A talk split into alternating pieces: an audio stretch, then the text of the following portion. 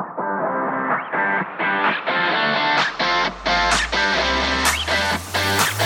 I'm Darren Ride. And I'm Tim Beadle. Welcome to Disciple Making.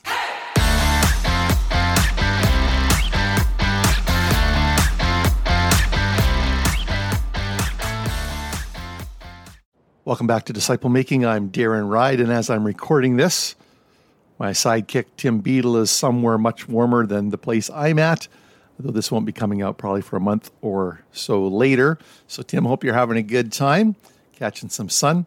This episode is the audio version of a video I did for 12 Church, our new venture alternative model of church, on five commitments of a disciple maker. It really sums up some of the learnings we've had in this past year in disciple making and actually what needs to happen on the ground. What needs to happen in terms of our actual practices to be involved in disciple making. So take a listen. Let me, let me know what you think. And if there's anything you would add or subtract, would love to hear from you. What does it really take to be a disciple maker? Hi, I'm Darren Ride from 12 Church, and we're just coming off a year of focused learning and application around the principles of disciple making. It's been a huge learning curve.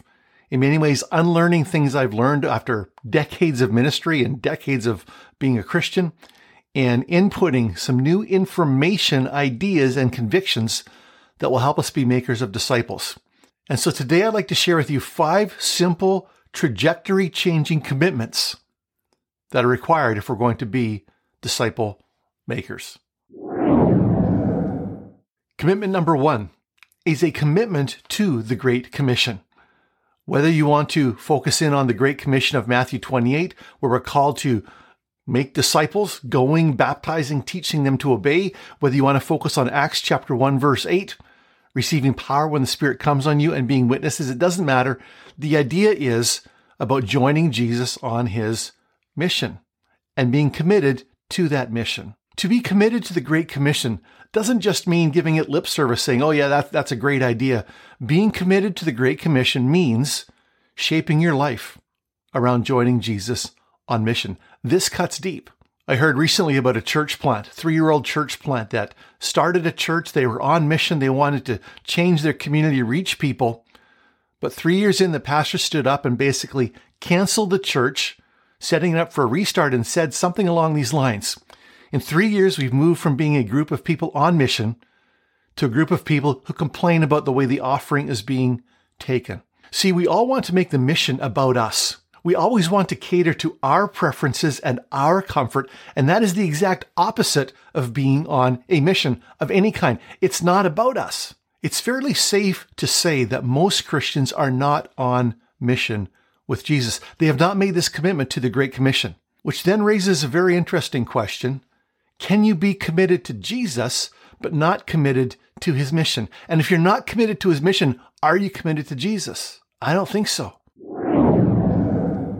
Commitment number two is a commitment to clearly communicate God's story, to clearly communicate the gospel, to learn how to do this in a way that could be understood by someone who's completely unchurched. And that's really the challenge. Now, it may be as simple as using something like Romans 6:23, for the wages of sin is death, but the gift of God is eternal life in Christ Jesus our Lord. We recently did a training showing how to share the gospel, the whole story from that verse. Or perhaps it might be as thorough as sharing the entire scope of history from creation to the fall to the flood, the nation of Israel, the gospels, the life of Jesus, his death, his resurrection, his ascension, the letters to the churches, the imminent return of Jesus, the story of God in the fullest scope. But the commitment here is to commit to tell the story, to tell the basic gospel in a way that is understandable to someone who's never been to church, who's never read the Bible, who doesn't know all the Christian lingo.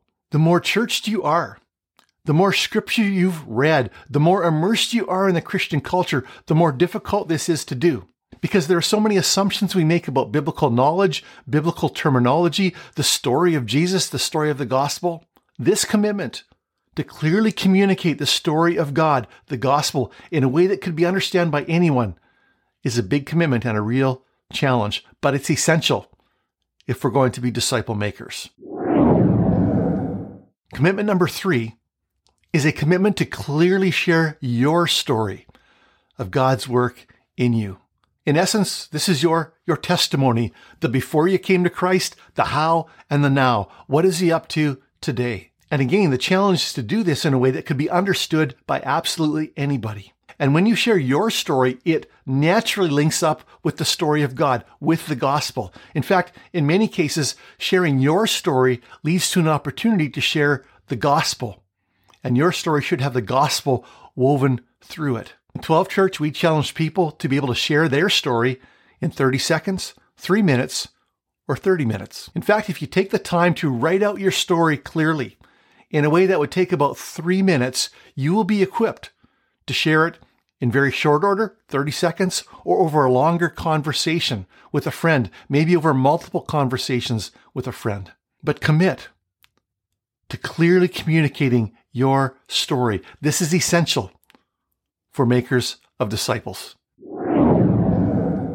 Commitment number four, and this one might surprise you. Maybe you've never heard of this. Commitment number four is a commitment to learn how to facilitate discovery Bible studies. Now, a discovery Bible study is a very simple method of studying scripture together with a group of people that doesn't require anything except the Bible itself. In fact, a person who is facilitating the study is not, in essence, leading the study. They're just facilitating it because people discover what the scripture says. This is very simple. It's transferable. And all you need to know are the basic questions to ask. Here's a simple outline.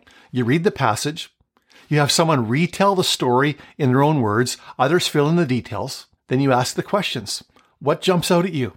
What does this story tell us about God, Jesus, or his plan? What does this story tell us about people? What about this story challenges you and encourage you? And finally, what will you do as a result of what's in this story? Maybe who will you share this story with? That's a Discovery Bible study. And once you know that basic outline, you are never stuck to lead a Bible study in any context. And the beauty of this methodology is you have the scripture in front of you. Maybe you have it printed out or everybody has their own Bible or they have it online and anybody can engage. One of the great challenges of Discovery Bible studies is to make sure that the, the churched people, the Christians, don't insert things from outside that passage or things they've heard some preacher somewhere say about the passage or historical background. Deal with the raw word of God and allow people to discover who Jesus is and what he's done. Discovery Bible studies are currently at the core at the root, at the foundation of many disciple making movements around the world right now. They work in every culture, in every context, and I believe every disciple maker should learn how to lead, how to facilitate discovery Bible studies. Commitment number five is a commitment to pray and pay attention, a commitment to intercede, a commitment to listen for the promptings for the voice of the Spirit. What we're talking about here is a disciplined, spirit directed intercession. Disciplined in the sense that you may have a, a pattern, a list, a routine of intercession that you go through. There's a discipline to it. While at the same time being open to the leading of the Spirit in how you are praying, what you're praying, who you're praying for, and how you then follow through with application with being an answer to those prayers. This will often look like a prayer walk walking around your community, your neighborhood, an area where you feel called to represent Jesus, walking and praying and listening, talking to people, blessing people, maybe praying with people, praying for people. And whenever you're praying on your own, in the street, anywhere, constantly listening for the promptings and the voice of the Spirit.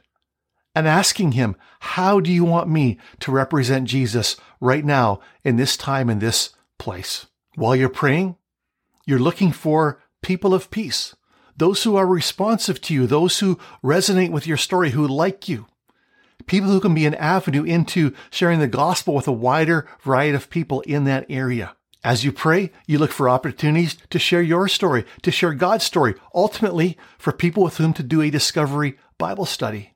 Praying and paying attention really starts the whole ball rolling. There is no disciple making movement without a prayer movement. As you think about these five simple commitments, which one is a growth area for you? Are you committed to the Great Commission? Are you committed to clearly sharing God's story, clearly sharing your story? Are you committed to learning Discovery Bible Studies, one of the most effective ways of growing people up in the faith and, in fact, bringing them to faith? Are you committed to being a spirit directed intercessor? I encourage you right now to pick one of these areas, the one that is your greatest growth area, commit to it, grow in it, and take the next step in joining Jesus all in on mission. Thanks for joining us. For more information, go to imakedisciples.com or ChristFollowerDNA.com. Please leave us a review on Apple Podcasts.